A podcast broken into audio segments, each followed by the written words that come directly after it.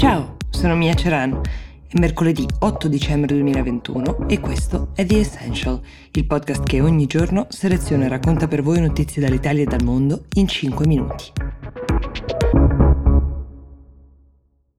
Qualche giorno fa Vishal Garg, il super capo di una società americana che fa mutui online, si chiama Better.com, è riuscito a licenziare 900 dei suoi dipendenti durante una Zoom call, cioè ha mandato loro un link, ha indetto una riunione chiamando 900 persone e ha annunciato loro che erano tra coloro che con effetto immediato avrebbero dovuto lasciare il proprio posto di lavoro. È un evento senza precedenti, almeno in questa portata, in questi volumi, che come potete immaginare ha causato non poco clamore e il video di Garg che dice l'ultima volta che l'ho fatto ho pianto, spero di essere migliore questa volta, chissà mh, mm, che cosa intendesse poi per migliore, ecco, mentre licenziava quello che è il 15% della sua forza lavoro. Comunque si è giustificato dicendo se siete in questa call siete parte dello sfortunato gruppo che viene licenziato e giù a raccontare quanta fatica stesse facendo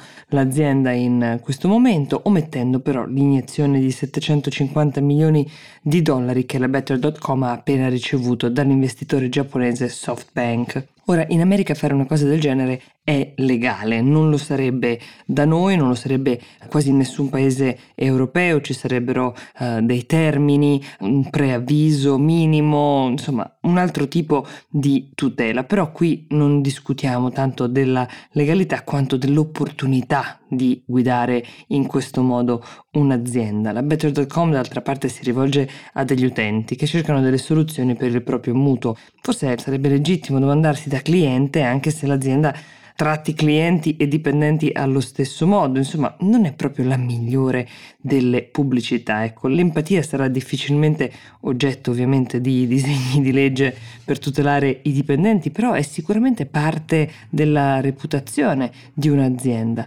Garg aveva assunto molte persone durante la prima parte della pandemia. Il suo business era esploso e aveva fatto assunzioni abbondanti. A quanto pare avrebbe detto lui stesso ai membri del suo staff più stretto di essersi pentito di aver assunto troppe persone e soprattutto quelle sbagliate. Ecco, alla platea dei 900 licenziati ha anche voluto dire ho fallito, non sono stato nemmeno io disciplinato negli ultimi 18 mesi. Ecco, non ha avuto forse la premura nel dire questa frase di pensare che però il suo di lavoro non era a rischio in quel momento.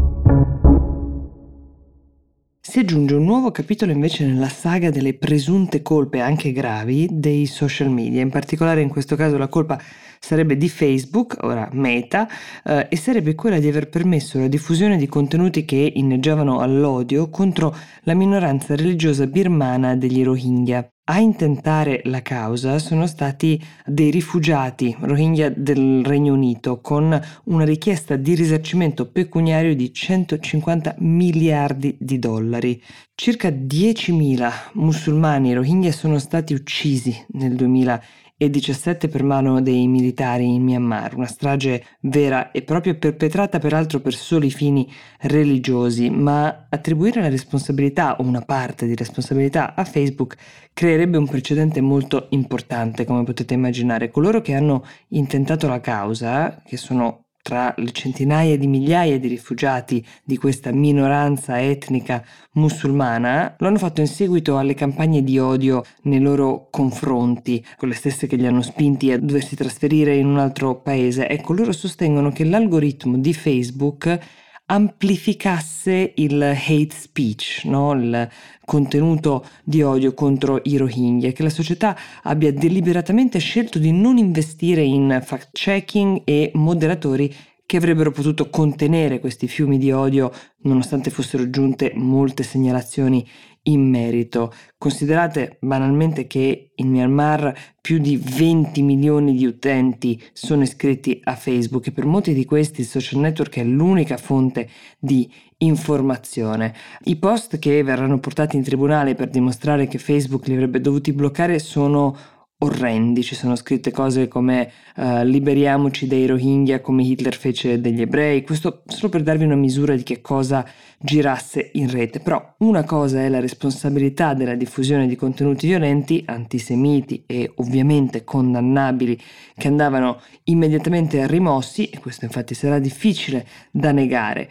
Un'altra è sancire la responsabilità di una piattaforma in merito all'eccidio di 10.000 persone. Attendiamo la sentenza che in ogni caso già sappiamo farà discutere. The Essential per oggi si ferma qui, io vi do appuntamento a domani e vi auguro una buona giornata.